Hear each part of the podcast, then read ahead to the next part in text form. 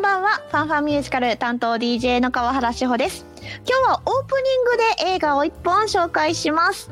松竹ブロードウェイシネマといえばさまざまなミュージカル作品も日本に持ってきてくれていますが今回3月11日から限定公開が決定した「プレゼントラフター」これイギリスの俳優で作家で脚本家で演出家そして作詞作曲映画監督とマルチに活躍するエンターテイナーノエル・カワードさんによります大ヒット喜劇作品なんです。舞台が1990年代前半のイギリス・ロンドン主人公ギャリーミドルエイジの大人気喜劇役者まあまあなんだロマンスグレーとはいかないけれどもええ感じに男前の役者さんなんです。で他の登場人物がほぼ女子腐れ縁の元妻いや元なのかっていうポジションの人ねで自分のことを親よりも知っている自分の秘書恋仲の女流作家にまたこの主人公ギャリーに好意を持つ若い女性と謎の男性作家とこの男性作家もなんだろうこっち系っていうレベルでギャリーのことが気に入っていますはいそんな人たちに囲まれて本音が言えませんお前らどっか行けやとか本当は思ってるかもしれないんですけどああままままあしゃあないなしゃあないなみたいな感じでですね本音を言わず最後までなんとかごまかしてごまかしてごまかして自分自身を演じるもうなんかね自分を演じるって大変なんですけれどもいろんな人にいろんないい顔をする八方美人がどうすぎるとこうなるのかみたいな感じの作品なんですけれどもモテるがゆえに自ら自分の首を絞めていく男の切なさっていうのが描かれていたりしますもうねミュージカルではないんですけれども久しぶりにストレートプレイでここまで笑いました、ね、試写で見せていただいたんですけれども試写室笑いが止まらないっていう初体験をしましたもうそのぐらい最初から最後まで笑わせてくれますいやもうこれはね普段ミュージカル以外の演劇はちょっと見たことがないなという方にも体験していただきたい一本になっています松竹ブロードウェイシネマプレゼントラフター3月11日よりナンバーパークシネマ他で上演されますのでぜひチェックしてくださいさあそして番組はアメリカブロードウェイロンドンウェストエンドそして日本など世界中のミュージカル紹介していきますので最後までよろしくお付き合いくださいではまず1曲「オペラ座の怪人ロングラン10周年記念キャスト版」より「シンク・オブ・ミー」今日はミュージカル「オペラ座の怪人」をご紹介しますこんばんは。こんばんは ESFM のミュージカルオタク宮本です。よろしくおお願いしますいす。やオープニングで紹介したプレゼントラフターと全く毛色が違うオペラ座でございますせやんな、ストーカーの話やからな。もうあの男性目線で言うとすごい対照的かと思いますがおるで、こんな子。僕もうあの誰にでも八方美人でいい顔して僕いい子ちゃんみたいなか感じの人でし ょおるでそうそうそうそどこにとは言えへんけどうねえはいっていう主人公の映画を見ていただくとともにですねはいついに大阪にオペラ座が戻ってきましたイエいやーイね我々先週行かせていただいたんでーはい、はいご招待ありがとうございましたありがとうございますはいもうこれはですね、はいひとえに一途にはい一人の女性だけを愛するストーカーの物語です言った いやまあね純愛やからね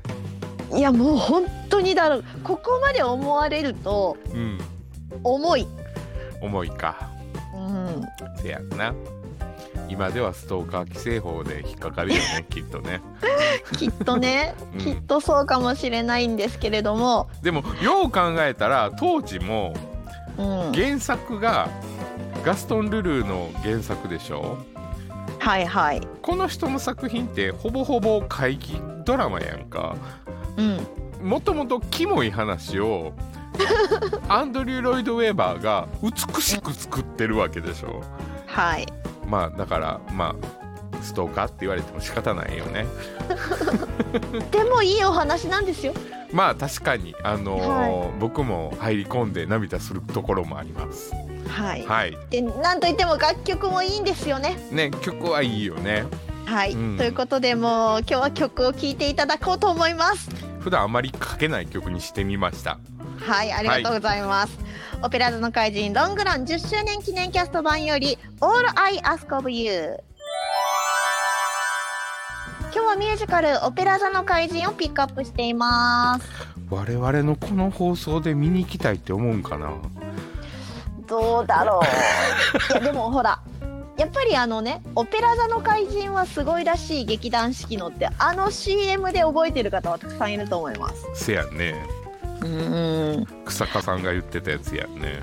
そうですそうです今はなきねでもまず最初のシーンからね、うん、うん、猿の置物がちょっと怖いってせやね初めて見た時え何事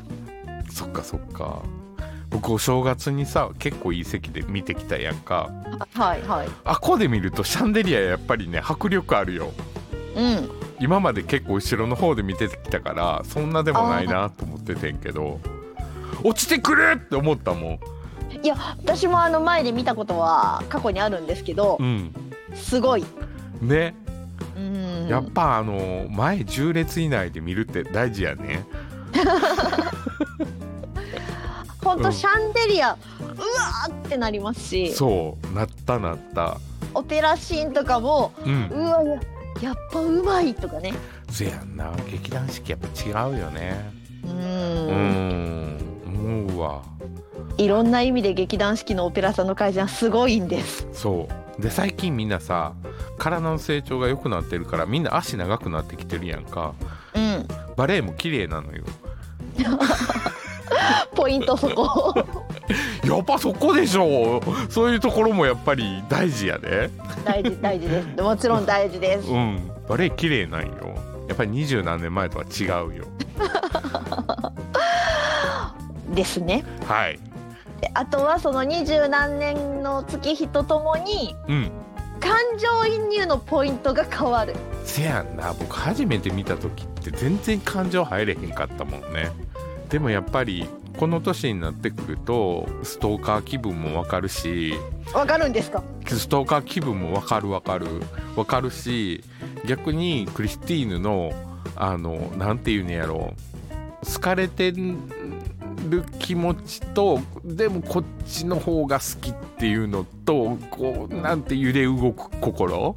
はいはいああいうのもわかるし、ううんん、ただ僕にはラウル子爵の気持ちはわからないそうそうなのか イケメンではなかったのでなる ほどね金持ちでもなかったので。うんはい。っていう感じかな。まあでもあのー先週紹介した白野もそうなんですけれども三角関係は永遠のテーマですねそうやんね。恋愛三角関係、あとストーカーは永遠のテーマやんね。はいそんな気がします、あ のストーカーになるかなれへんかは紙一重やからね。い、やもう本当にそうだと思いますうん。ねいい感じにお互いの思いが一緒になれば幸せになるしそうそうそう。片方が嫌って思った瞬間にストーカーやからね。そうなんですよねね。うん。そんなことも思いつつですね今の年齢で見ていただきたいその時の気持ちとか感想を大切にしてもらいたい作品かなと思うオペラ座の開示でございますはい。ぜひ一回は前10列以内真ん中あたりで見てください。はいはい。あとはあれかな舞台の上の方にほら天使の彫刻とかがあるじゃん。うんうんあの上に怪人が出てくるやん何回かはいはいはい出ますねあれを見逃してる人が結構多いのよまあね見る場所によってはねいやでもねこの間見た席前の方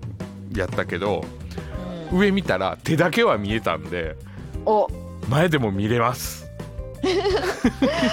もうねあの何回か見ていないと言えないようなところがいろいろあるので、せやんねうんここで来るって思わんと見られへんか らそねうそうそうもう本当にあの最低3回そうやね2階席1階席後ろぐらい前の方って感じで3階かな、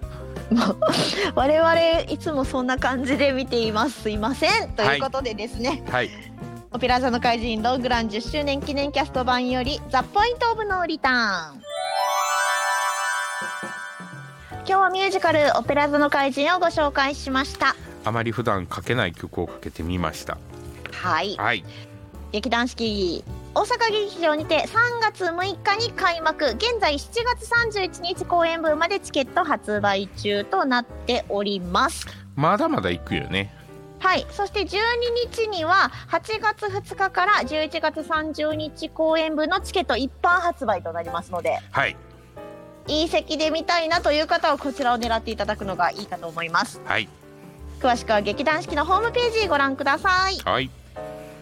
またですね「オペラ座の怪人」はいろんな方が見ていると思いますのであなたの感想をぜひ聞かせてくださいはいメールアドレス ffm.yesfm.jp ffm.yesfm.jp もしくは公式 Facebook ページ公式 Instagram などなどにですねいいねのポチリとかコメントとかぜひよろしくお願いしますお願いしますでは最後に「オペラ座の怪人」ロングラン10周年記念キャスト版より「オペラ座の怪人」聞きながらのお別れですファンファンミュージカルお相手は川原志保と YesFM のミュージカルオタク宮本でしたそれではまた来週まで